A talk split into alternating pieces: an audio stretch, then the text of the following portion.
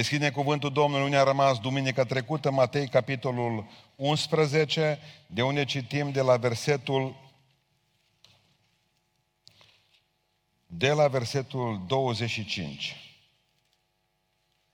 Matei, capitolul 11, la versetul 25. În vremea aceea, Iisus a luat cuvântul și a zis, Te laud, Tată, Doamne al Cerului și al Pământului, pentru că ai ascuns aceste lucruri de cei înțeleși și pricepuți și le descoperi pruncilor. Da, Tată, te laud pentru că așa ai găsit tu cu cale. Toate lucrurile mi-au fost date în mâini de Tatăl meu și nimeni nu cunoaște de plin pe Fiul afară de Tatăl. Tot astfel, nimeni nu cunoaște de plin pe Tatăl afară de Fiul și acelea care vrea Tatăl să îl descopere. Și acum ascultați. Veniți la mine toți cei trudiți și împovărați și eu vă voi da vouă odihnă. Luați jugul meu asupra voastră și învățați de la mine că eu sunt blând și zmerit cu inima și veți găsi o dihnă pentru sufletele voastre. Deci jugul meu e bun și sarcina mea este ușoară, voi ziceți amin și parcă văd că nu credeți asta. Haideți să ocupăm locurile. Câți dintre dumneavoastră știți ce e jugul, primul rând? Cât ați avut de-a face cu el? Ridicați mâna, că nu e rușine, vă vi se pare că e rușinos. Nu toți s-au născut cu stilou în mână. Vă spun o poveste jugului. Noi n-am avut acasă vaci, am avut, când am fost în colectiv, eram într-un sat care tot era în colectiv, noi venim mai târziu, n-am avut pământ de băgat în colectiv, tata era iubitor de pom, de flori, de, în sfârșit, nu, aveam găini, câine și porc, atât. Vecinii noștri aveau. Când m-am măsurat, eh, m-am dus la socrul meu, făcut cunoștință cu el, n-am văzut doi divoli din ei negri.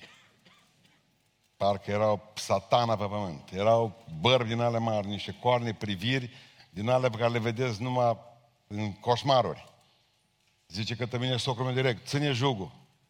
Eu l-am luat de jos, care era acolo, el trebuia să-i aducă, că numai el le putea duce niște înjurături, nu le-am mai auzit din armată, dar pe așa să ține jocul, zice. Le pui invers. N-am știut că există două părți și numai una e bună. Mulți n-ați fi știut, nu râdeți voi de mine. Dar era cu șchepsis. Atunci a zis să-l mănânce focul jugul ăla și am mai zis eu multe despre jug, dar uh, tot despre jug trebuie să vorbesc în seara asta. Ce am văzut data trecută este că acolo am rămas când Iisus Hristos își dă, își dă seama despre eșecul mântuirii colective. O, Capernaume, asta e eșecul mântuirii colective.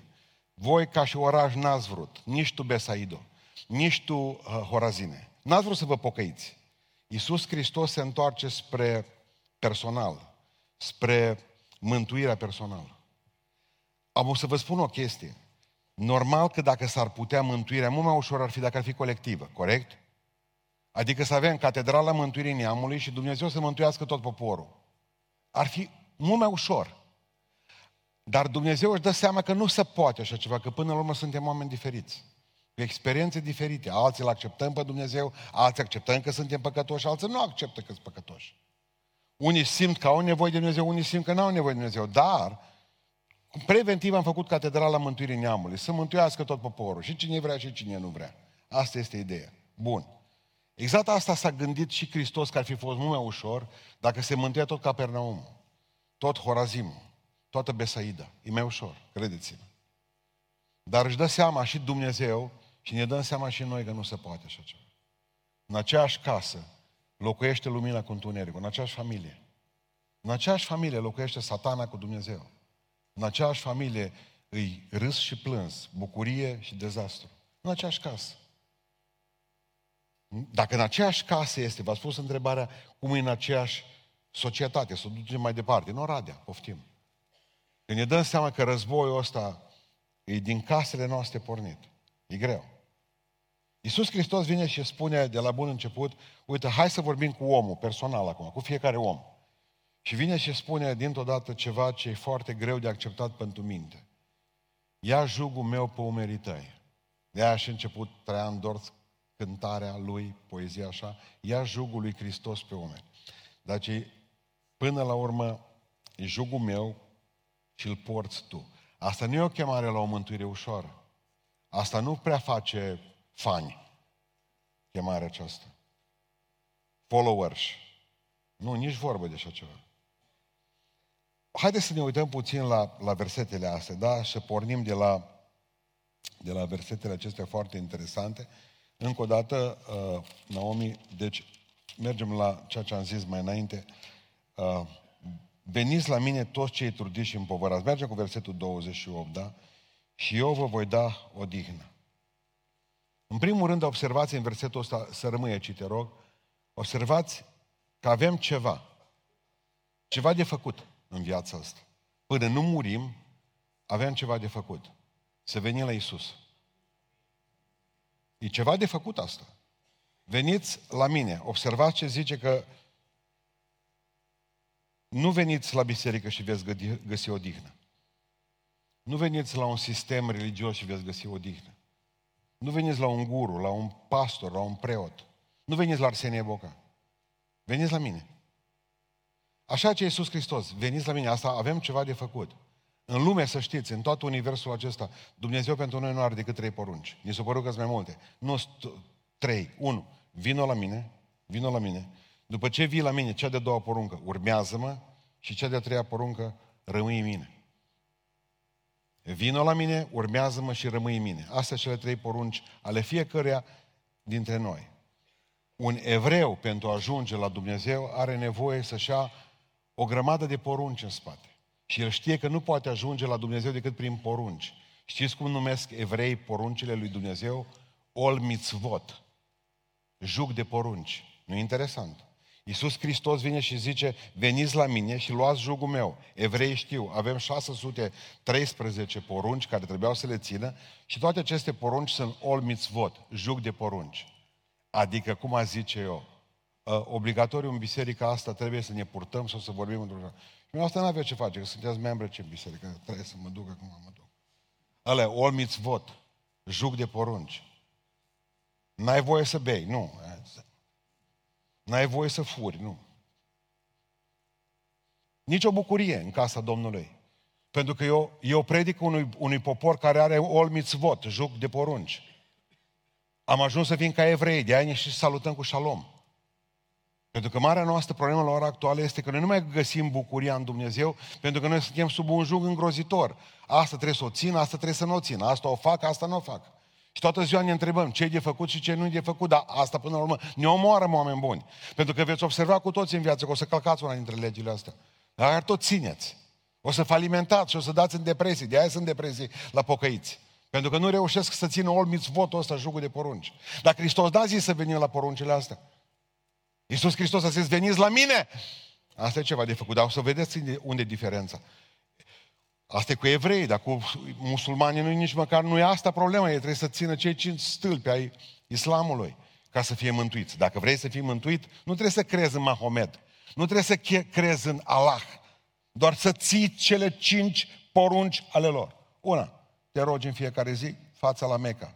Doi, să mergi odată în viață la Meca și faci acel pelerinaj. Trei, să ai grijă de săraci. Patru, hai să vedem cine mai știe. Cine, mai știe cineva dintre noi asta? Postul, Ramadanul, ăla de o lună de zile. Cinci, mai ziceți una.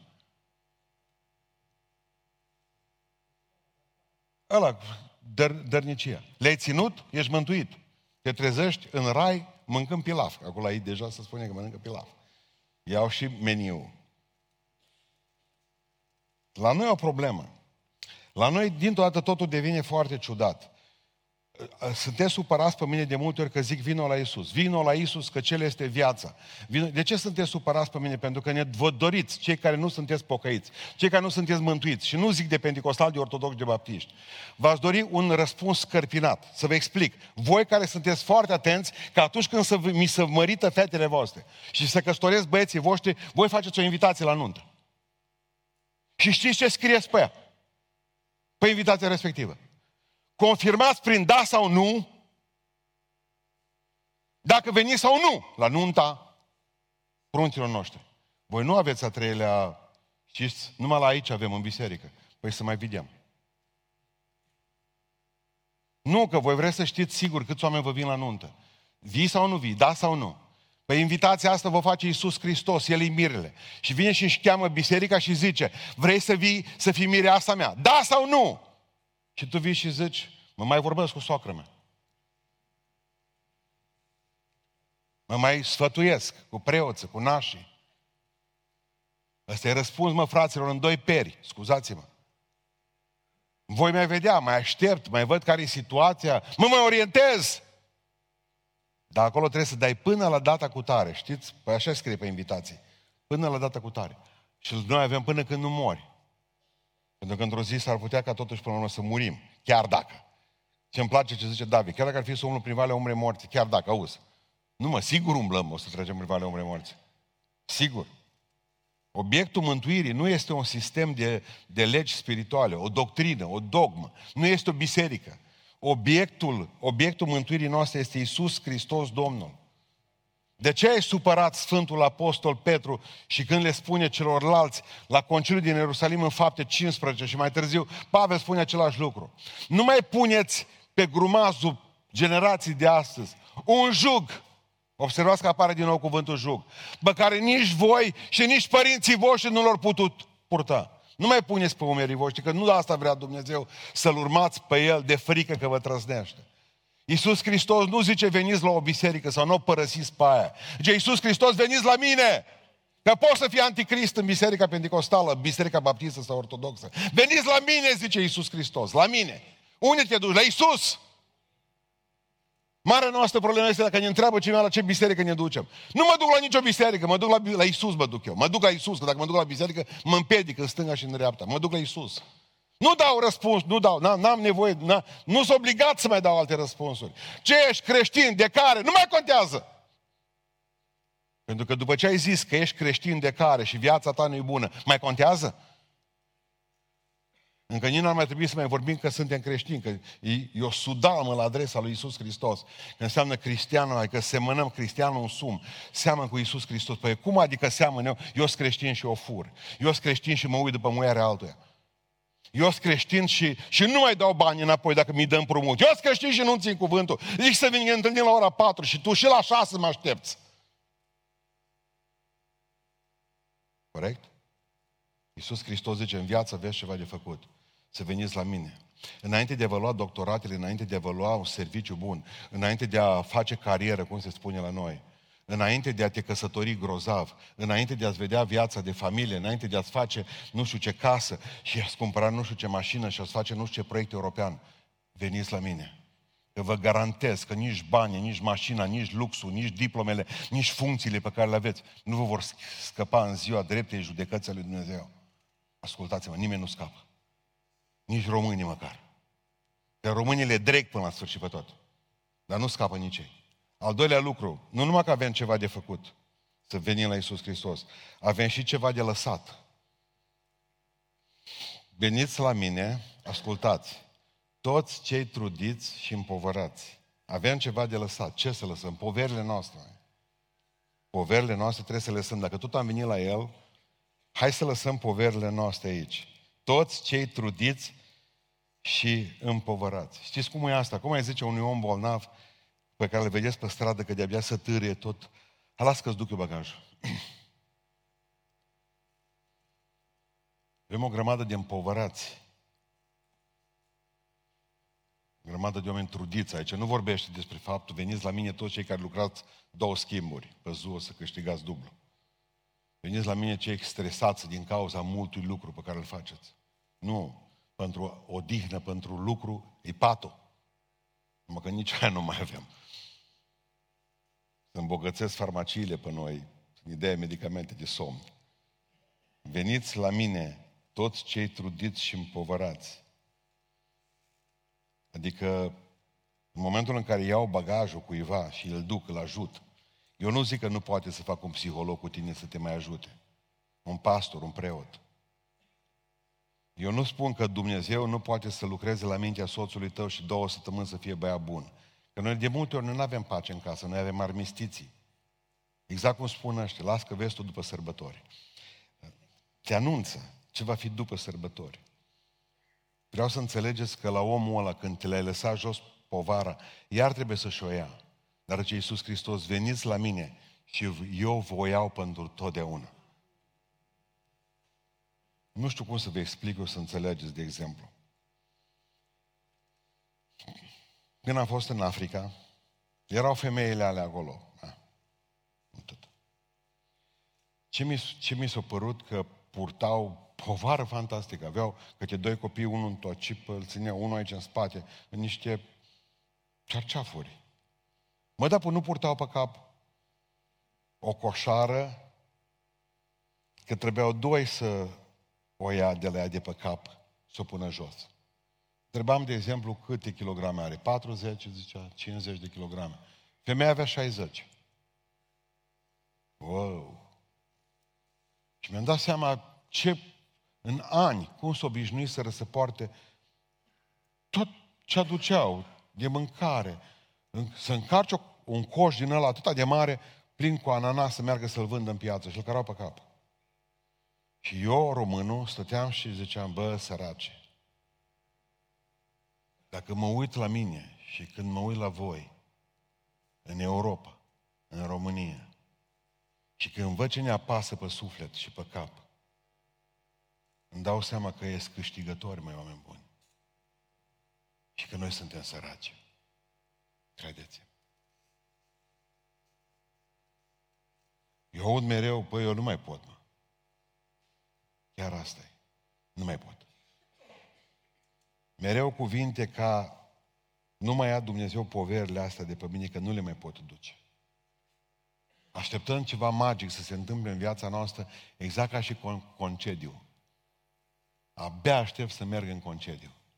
Te stresezi tot anul, pleci în concediu, îți îmbarci toată armata de prunci, mașini, o iei pe mamă ta, pe socră ta, o iei, iei pe toți, să nu uităm nimic. Și două săptămâni de zile, ești cea mai stresată femeie din lume, cel mai stresat bărbat de pe continent, să nu pice prun cu apă mare, să nu se nece, să-l caute salvamari, să fugi la hotel, după care să vii înapoi de la hotel, să mergi la restaurant, să mănânci, după ce ai mâncat îți dai seama că era mâncare trecută, după aceea vine și trebuie să-ți cauți claritin, că te mănâncă pielea de la mâncare respectivă și că ai o toxinfecție alimentară, ficatul ți-o cedat, vine apoi nu mai găsești pe copil. Când ai găsit copil, nu mai găsești soțul. Ars la soare, o dormit, exact cum îmi spunea o soră, zice, în prima zi am venit de la mare înapoi. Deci deșteptul ăsta de bărbat am eu brânză telemea. S-a dus și s-a culcat că era obosit, mă. Toată noaptea mers cu mașina, el când s-a culcat, încă era soarele, știți, lipit de mare. Nu știu când a ajuns. Ea s-a dus cu copiii și s-a uitat a dormi în hotel, el a dormit pe plajă. Nu s-au întâlnit până la urgențe. El era dus deja când a venit ea. El era avea arsuri de gradul nu știu care, gradul nu știu care și a venit acasă. Mereu concediu și venim mai împovărați și a doua zi de anul nou suntem mai împovărați și de fapt mai adaugă băiatul mare când crește o povară pe noi și mai adaugă fata că deja avem probleme cu ea încă o povară și pe aceea ne dăm seama că bolile ne apasă și mai avem încă o povară și că grija că de ziua de mâine e încă o povară, s-ar putea să rămân fără serviciu, încă o povară, șeful să uite la mine ur, nu mai pot. Și Iisus Veniți la mine toți cei trudiți și împovărați. Și lăsați poverile mele. Nu numai ce să facem, să venim la El, că e ceva de făcut, dar e și ceva de lăsat, lăsați-le. Lăsați-le. Doamne, eu nu mai pot. Te rog frumos, ai milă de mine. M-am obosit. Sunt obosită. Eu nu mai pot ține familia aceasta, indiferent ce, indiferent ce ce idei inovatoare am. Nu mai pot, nu mai pot. Dar tu poți să pui pace în ea, Doamne, și poți să faci. Nu mai pot să fac, am încercat totul cu copilul. I-am dat bani, am sărit cu picioarele pe el, l-am bătut, l-am aruncat de acasă, iar l-am iubit, l-am dus, i-am cumpărat blugi, i-am cumpărat telefonul ultimul. Nu mai știu ce să mai mă fac, Doamne, cu el. Fă tu ceva cu el. Dacă tot ce aveți, dacă tot aveți o povară, nu mai duceți. O venim la biserică cu ea și plecăm de aici iar cu ea. Exact ca bătrâna aceea din autobuz. Raniță, două străiți în spate. Lasă ranița jos, lasă ce că destul mă duce pe mine. Autobuzul. De ce mai pune povara jos? Că suntem obișnuiți. Și atunci noi vorbim, vinul la Isus așa cum ești. Cântăm. Așa cum sunt la tine vin. Păi lasă-o jos, mă, povara aia. Las-o jos. Uite, am o problemă, am un păcat, mă apasă. Că vă garantez că orice păcat pe care l-a făcut ne apasă de o mie de ori mai tare decât coșul cu ananas a Doamnei din Africa. Credeți-mă. Avem ceva de lăsat poverile noastre. Și avem ceva de luat. Mie mi s-a părut, e o chestie foarte faină. La noi, de exemplu, la pocăiți, ai venit la Isus, am venit la Isus. Am lăsat poverile, am lăsat poverile. Și pe aceea zicem, stop, zice Domnul, stai că nu sunt încheiat aici. Ați lăsat poverele? Da, am luat jugul meu. Înseamnă că până la urmă tot trebuie să purtăm ceva, tot restul vieții. Bine. Am văzut o singură dată la noi în sat, pentru cei mai săraci oameni de la noi în sat n-aveau decât un jug simplu. Pentru un singur animal. Avea un divol și avea un jug simplu. L-am și luat jugul ăla l-am acasă. Dar ăla e excepția, nu regula. Regula pentru cei care sunt la țară este că jugul este un instrument, o unealtă pentru doi. Bătrânii ne învățau pe noi în sat, mai ales cei care aveau cai, că întotdeauna când îi înhămau, așa să zice, și vacile când le înjugau, înjugau o vită bătrână cu o vită mai tânără. Pe cea bătrână pentru că știa drumul, poruncile, știa pe unde să meargă și pe cea tânără că avea putere să tragă. Adică una o luau pentru creier și una pentru mușchi. Am dreptate. Cred că ați înțeles acum unde bat. Ce Domnul Iisus Hristos, uite, eu am un jug. Și nu-i singur. E jugul meu, zice Domnul, deci e pentru doi. Nu, acum, care ești tu? Tu ești înțelepciunea Domnului puterea, nu? Nu, invers. Tu ești puterea Domnului înțelepciune. Nici așa nu dă. Noi, pur, noi suntem la joc cu El, de El are toată și înțelepciunea și puterea. Așa că să nu cumva să credeți că Domnul te duce la jug să tragi cu El. Că eu pe mulți. Biserica lui Pustan. Te bat cu boxa asta, cu stativul. E a mea? E a mea? E a mea? Și spun la toți de aici, e a noastră? Îi facem noi bine lui Dumnezeu. Vă rog să, că mulți au, că îi fac un, un hatăr lui Dumnezeu că să pocăiască. Oameni buni, la el e și puterea și înțelepciunea. Credeți că are nevoie neapărat, că nu poate el să ducă poverile. Nu poate Dumnezeu să ducă poverile și zice, am nevoie și de tine. El le poate căra singur. Că noi suntem povara lui. Noi, toți de aici. Noi suntem coșmarul Dumnezeu, cum a scris în ultima carte. Au vrut un vis cu noi, dar s-a transformat în coșmar. El are și puterea și înțelepciunea. Înseamnă că la ajut pentru ce mă pune pe mine? Și ce spune în Biblie? Că n-ai voie la evrei, n-ai voie să înham două animale diferite la un jug. Divolul ăla care trage și o măgar. Eu am văzut trăgând așa. Dar așa excepție. Eu vreau să vă spun numai atât. În lumea aceasta în care dumneavoastră trăiți cu mine, nu există decât două stăpâniri. Există o stăpânire, autoritate eternă și există o stăpânire temporară. Stăpânirea eternă e a lui Dumnezeu, stăpânirea temporară e a diavolului. Diavolul temporar stăpânește pe pământul acesta. Fiecare stăpân, numai doi stăpâni sunt în lumea aceasta. Unul etern, Dumnezeu, și unul temporar, diavolul. Amândoi acest stăpâni, și Dumnezeu și diavolul, au câte un jug. Diferența dintre jugul lui Dumnezeu și jugul diavolului este că Dumnezeu trage cu tine la jug. El e și puterea și înțelepciunea. Nici nu te doară, nici trebuie să gândești nimic, absolut. Și satana te lasă să tragi singur la jug. El nu trage la jug, tragi tu. Am dreptate. Nu te mai înjuga la jugul diavolului și asta vă spun cu toată dragostea. Nu vă mai înjugați la jugul diavolului. Destul o profita de tine, destul o profita de casa ta, destul o profita de banii tăi, destul o profitat de, de ce ai avut tu în viață. Pentru că v-ați înjugat la un jug nepotrivit. Eu aud pe mulți. Care e jugul nepotrivit? Al dracului. ăsta e.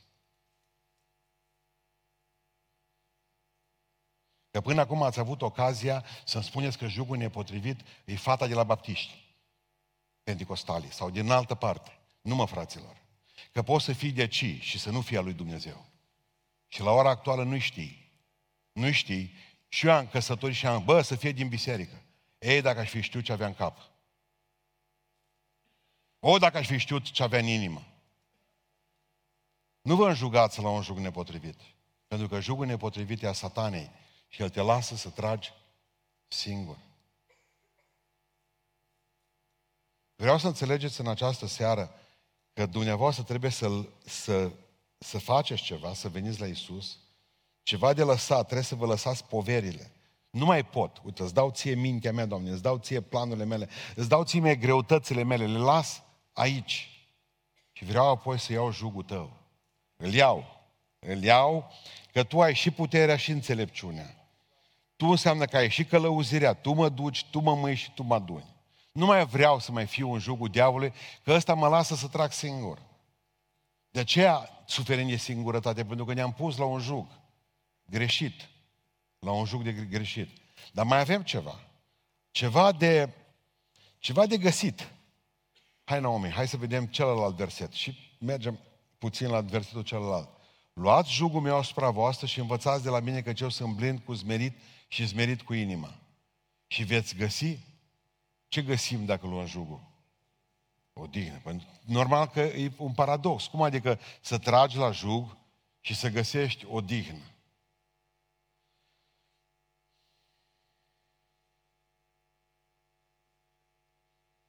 Ce înseamnă o dignă asta? Pentru cei îngrijorați de sau împovărați de păcat. Pentru că păcatul ăsta ne macină. O să vă explic. Acei jumătate de litru de apă au fost. Acum e un sfert din litru de apă. Ăsta să-l numiți dumneavoastră păcatul dumneavoastră mic. Există păcate mari. Da? Biserica Ortodoxă ne-a învățat că sunt șapte păcate de moarte. Biserica Catolică spun că sunt șapte păcate de moarte. Pentecostalii spun că există un singur păcat de moarte. După ce ai fost botezat cu Duhul Sfânt să păcătuiești iar. Hula împotriva Duhului Sfânt.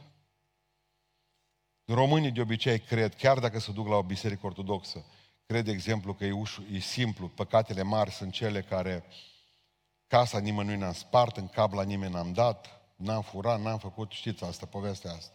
Bun. Dar există păcate mici. Mici. Faceți un exercițiu de memorie și gândiți-vă la un păcat mic din viața dumneavoastră. Ăsta e mic, mă, că îl facem în fiecare zi, n-are rost. Și nu ne deranjează. Știți care e problema cu asta? Eu sunt bărbat, zic eu, destul de tare. Nu e o problemă să țin sticla asta. Că doar nu-i grea. Nu-i grea sticla. Nici păcatul ăla nu-i greu. Haideți să le spuneți numai pe alea. Așteptați până veți omorâ pe cineva ca să vezi ce spune lui Isus. Că eu, mă, nu m-aș pocăi, că eu n-am făcut păcate mari. N-am făcut avort ca altele, n-am făcut... Eu știu, ați făcut păcate mici. Mergem și rămânem tot la sticla asta de apă, ca să vă explic un lucru. Nu cât de grea e sticla, ci cât de mult o pot ține, e problema cu asta.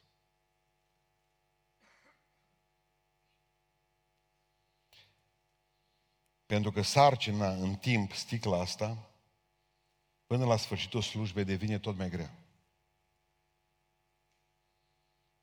Pentru că trebuie să o pun jos, repetat, să mai pot ține mai târziu. Știți unde ați clacat voi o parte? Pentru că ați considerat că asta nu e o, nu o problemă.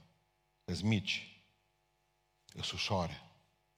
Și ați ajuns împovărate și împovărați.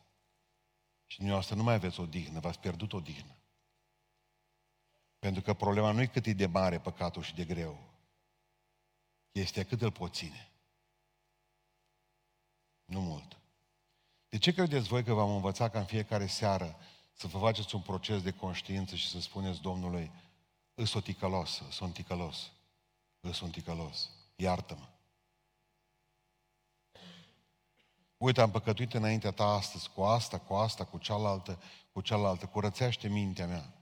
Asta înseamnă să lași în fiecare seară. Nu, dacă totul scuia mână. Să lași în fiecare seară poverile astea mici. Că vă garantez că a doua zi vor fi tot acolo.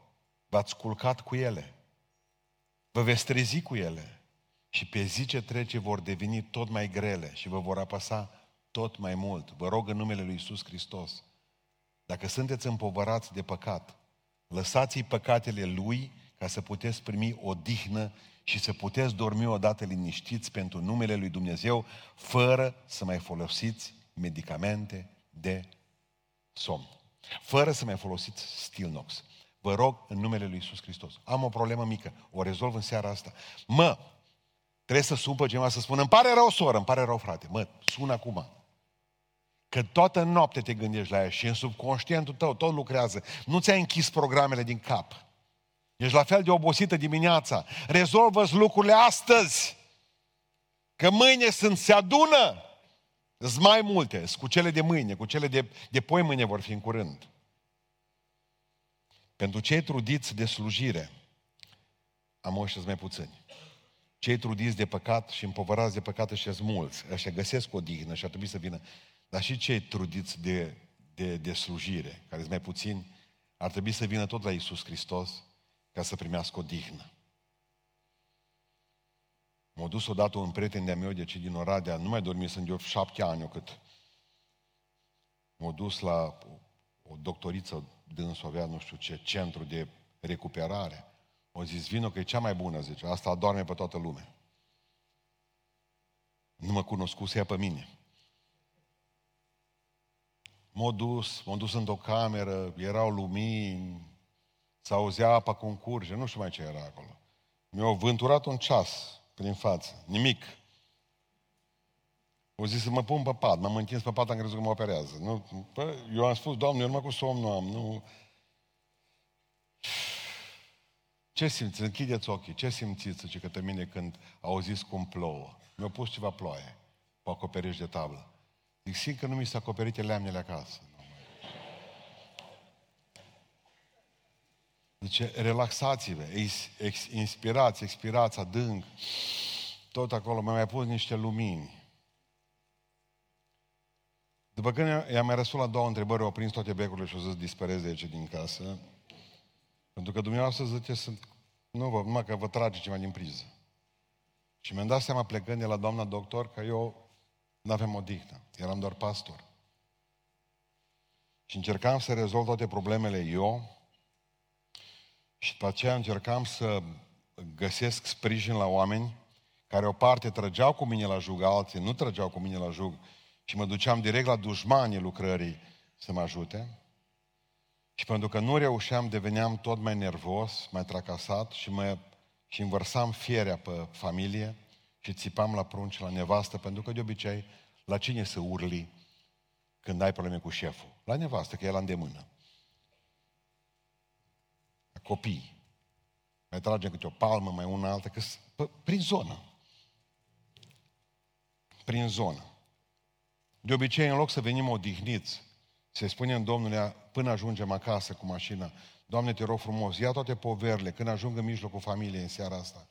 Ajută-mă, Doamne, ca să fiu odihnită deja. Odihnit. Nu să mă duc cu toate problemele și să le rezolv sau să le împachetez acolo acasă. O dihnă adevărată doar atunci, știu că va fi o dihnă adevărată, că aveți dreptate când îmi spuneți că va fi doar în cer. Doar aici, când vom ajunge în cer, se aplică și siguranța mântuirii și ideea unei odihne extraordinare. Mă întreba fratele Bogojel într-o zi că ce o să facă când o să ajung în cer. O să dorm o câteva milioane de ani, am zis. Dacă.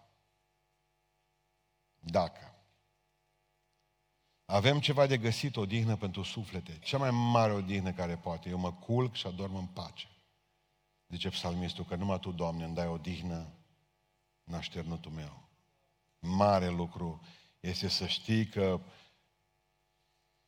deci dacă trăim o viață în asta dublă păcătoasă, gândiți-vă numai cum îmi spunea un frate. Frate, zice, o bătut cineva la șase dimineața la mine la ușă Și am zis, poliția.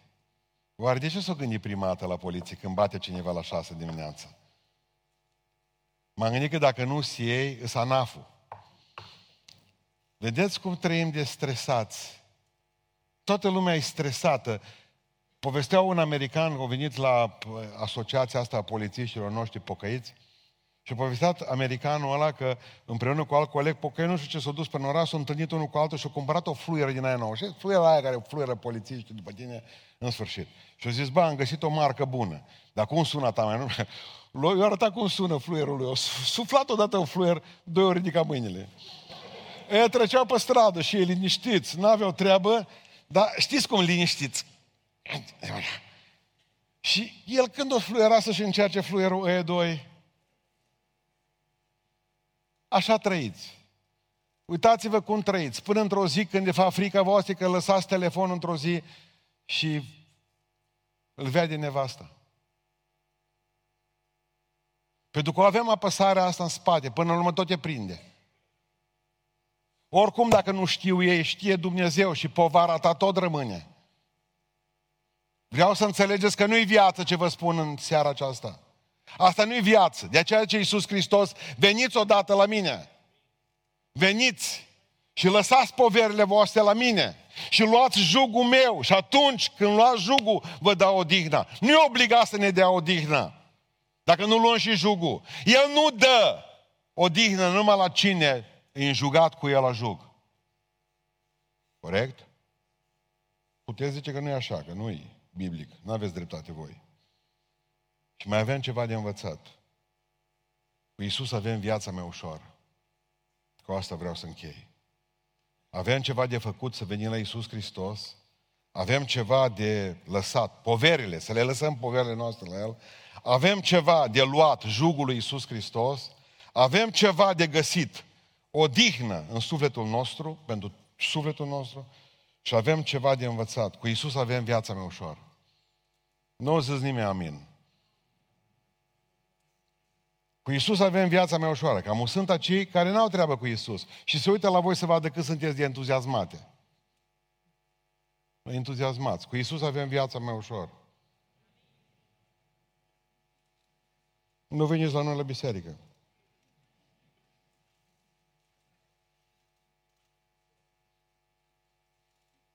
Ce zice dacă s-ar uita un pilot către dumneavoastră când v-ați urcat în avionul lui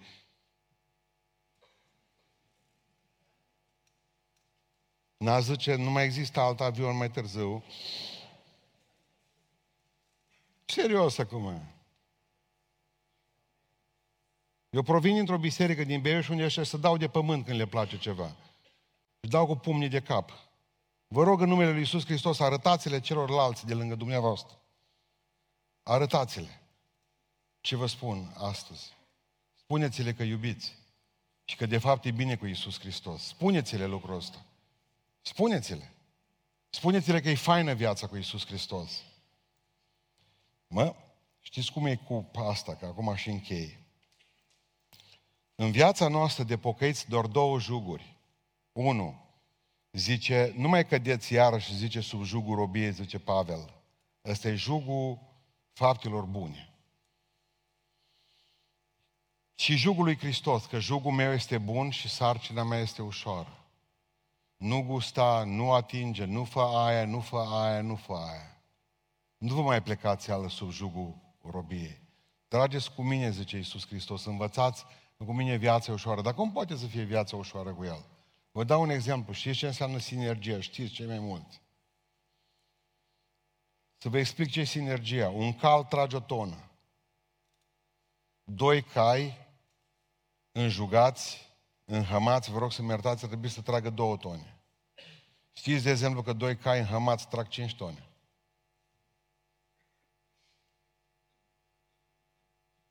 Teoretic și matematic, în Deuteronom spune foarte clar, o, zice, cum ar ucide unul singur o mie și cum ar ucide doi, zece mii. Asta se numește sinergie. Pentru că atunci când suntem împreună și suntem mai mulți, suntem mai puternici, credeți-mă. Și vor veni vremuri incredibile pentru noi de grele. Și e nevoie să fim mai mulți oameni al Dumnezeu care să tragem împreună în jugul lui Iisus Hristos. Eu înțeleg că zici că nu mai pot, frate, nu mai pot. Dar în momentul în care zici că nu mai poți, înseamnă că ești pe drumul bun. Atunci vine la Isus. Isus nu vine la unul care mai poate. Isus vine la unul care nu mai poate. În 2 Corinteni, în capitolul 10, 12, versetul 9, spune puterea lui e desăvârșită, știți când? În slăbiciunea noastră. Cu cât ești mai slab și îi spui treaba asta că nu pot, cu atât Dumnezeu face mai mult bine. Avem duminică Rusaliile. Eu nu vreau să fie o sărbătoare istorică, să cântăm despre Rusalii și până la urmă să ne dăm seama că nu le-am trăit în viață. Eu nu zic că nu puteți înainta. Băiatul meu, Beni, nu știu dacă e în sala, mă, dar oricum tot îl dau în gât. Vine la mine, zice, tati, nu cumperi de la mine bicicleta, ca să înțelege ce e în familia mea. Nu cumperi de la mine bicicleta mea, zice el. Am o bicicletă destul de nouă. Mă, îmi cere un preț, el zice că e pleașcă. Nu, nu zic nimic. Eu vă dați seama că la cât îți eu de grozav, numai de bicicletă n-aveam chef, că îmi vine să intru cu mașina direct până în magazin, dacă am ceva, da? Cum să nu faci un bine la copil? Dar tu ce vrei să-ți iei? Zice că te mine altă bicicletă. Tati zice, este cu baterii. Nu, no, bine, o iau eu pe asta. Bineînțeles că n-am mers numai vreo un kilometru, doi cu ea. A apărut el cu bicicleta lui. Mergeam pe pantă în sus, eu n știu ce cu bicicleta, că dădea și la pedale, avea pedale. Mă, feciorul pleca într-o viteză grozavă. Eu transpirat tot. Simțeam că mă lasă genunchii, tot, tot, tot grămadă. Și am mea nouă bicicletă, da, dar lui era cu baterie. Erau doar două soluții. Una, să am și eu o bicicletă cu baterie, să mă duc în viteză mare, mă, mă făceam că pedalez pe pantă în sus, sau să rămân tot restul vieții, ca asta acum ce mă așteaptă, să trag la pedalele ale norocite și să iasă din mine untul. Nu, vă rog frumos, lucrați în numele Lui Iisus Hristos, vă spun cu toată dragostea. Aveți ocazia în viață să lucrați, o cu puterea Duhului Sfânt, cu bateriile cerești. Dacă nu vreți, vă rog frumos, pedalați. Și nu vă mai plângeți. Nu vă mai plângeți că ceva nu mers bine în casă, că voi ați rezolvat-o. Nu vă mai plângeți că ceva nu mers bine în viața dumneavoastră, că voi ați făcut-o. Prin puterile voastre ați făcut lucrurile astea. Nu, atunci tăceți. Vorba unui pastor de aici în Oradea. Tăceți că nu aveți dreptate. Asta am vrut să vă spun astăzi. Atât.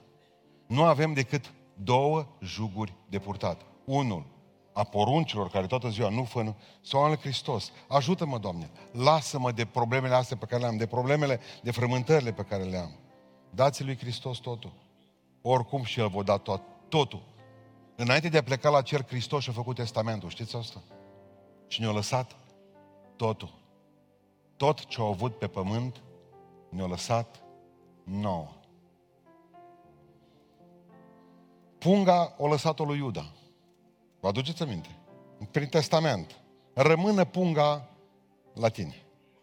Trupul l-a dat lui Iosef din Arimatea. În mormântul tău, zice, mă îngrop. Mama, pe mama lui i-a dat-o cui? Lui Ioan. Prin testament. Hainele cui le-a dat? Soldaților. Pacea cui i-a dat-o? Ucenicilor a zis. A suflat Duh Sfânt și a zis pace vouă. Cina cui a dat-o? Urmașilor. Spre pomenirea mea până vin eu. Evanghelia cui a dat-o? Lumii. Evanghelia nu e pentru noi, e pentru ei. Noi trebuie să o ducem doar. Asta trebuie să înțelegeți. Și prezența cui a dat-o? Nouă. Tot e prin testament, tot lăsat, nu se mai schimbă nimic. Vizat spre neschimbare. Acum, știți cu ce vreau să închei totuși până la urmă? V-a spus întrebarea pocăiții când a citit din Ieremia, din plângerile lui Ieremia, că este bine pentru un om să poarte un juc din tinerețea lui. La ce v-ați gândit? La căsătorie, așa da, Bine, m-am măsurat la 18 ani. Am ești bunic la 34. Bun. Nu la asta se referă. Este bine pentru noi să fim pocăiți de tineri. Dacă zice Iisus Hristos să luăm jugul Lui, apoi nu luăm la 80 de ani. Îl luăm când suntem tineri, pentru că atunci avem o viață de odihnă. Cântăm cântarea Ia jugul lui Hristos pe umeri. Hai că mai avem 5 minute.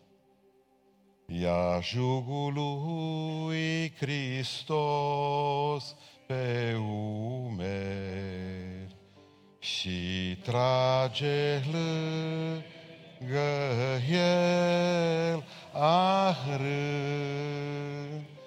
chiar dacă se meni nu mai lacrimi și umbli nu mai suspini. Hristos cel Sfânt te va cunoaște în sărăcie, nu în belșug.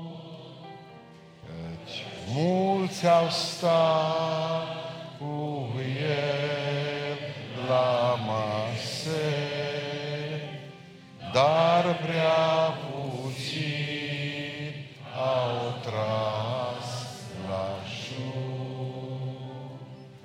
Ea-i sarcina și-o duc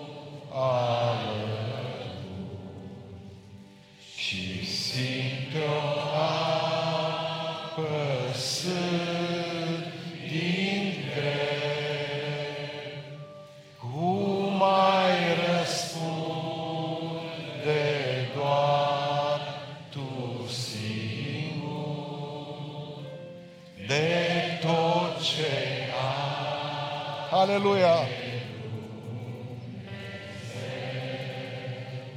Hristos cel Sfânt te va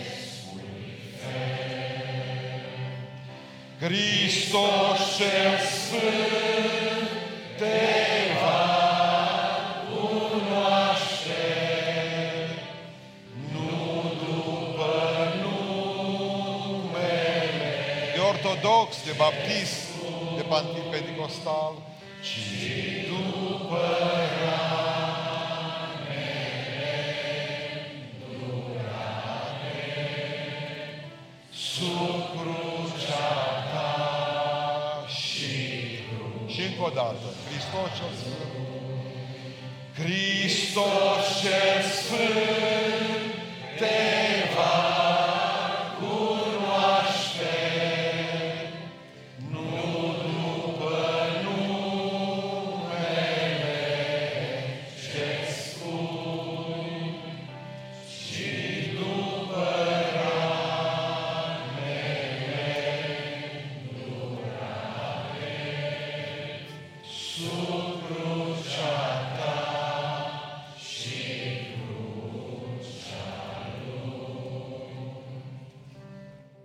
să ne rugăm Domnului să spunem în seara aceasta, ajută-mă să vin la tine. Poate că am venit la o biserică. Poate până acum am venit la o biserică, la un cult. Ajută-mă să vin la tine.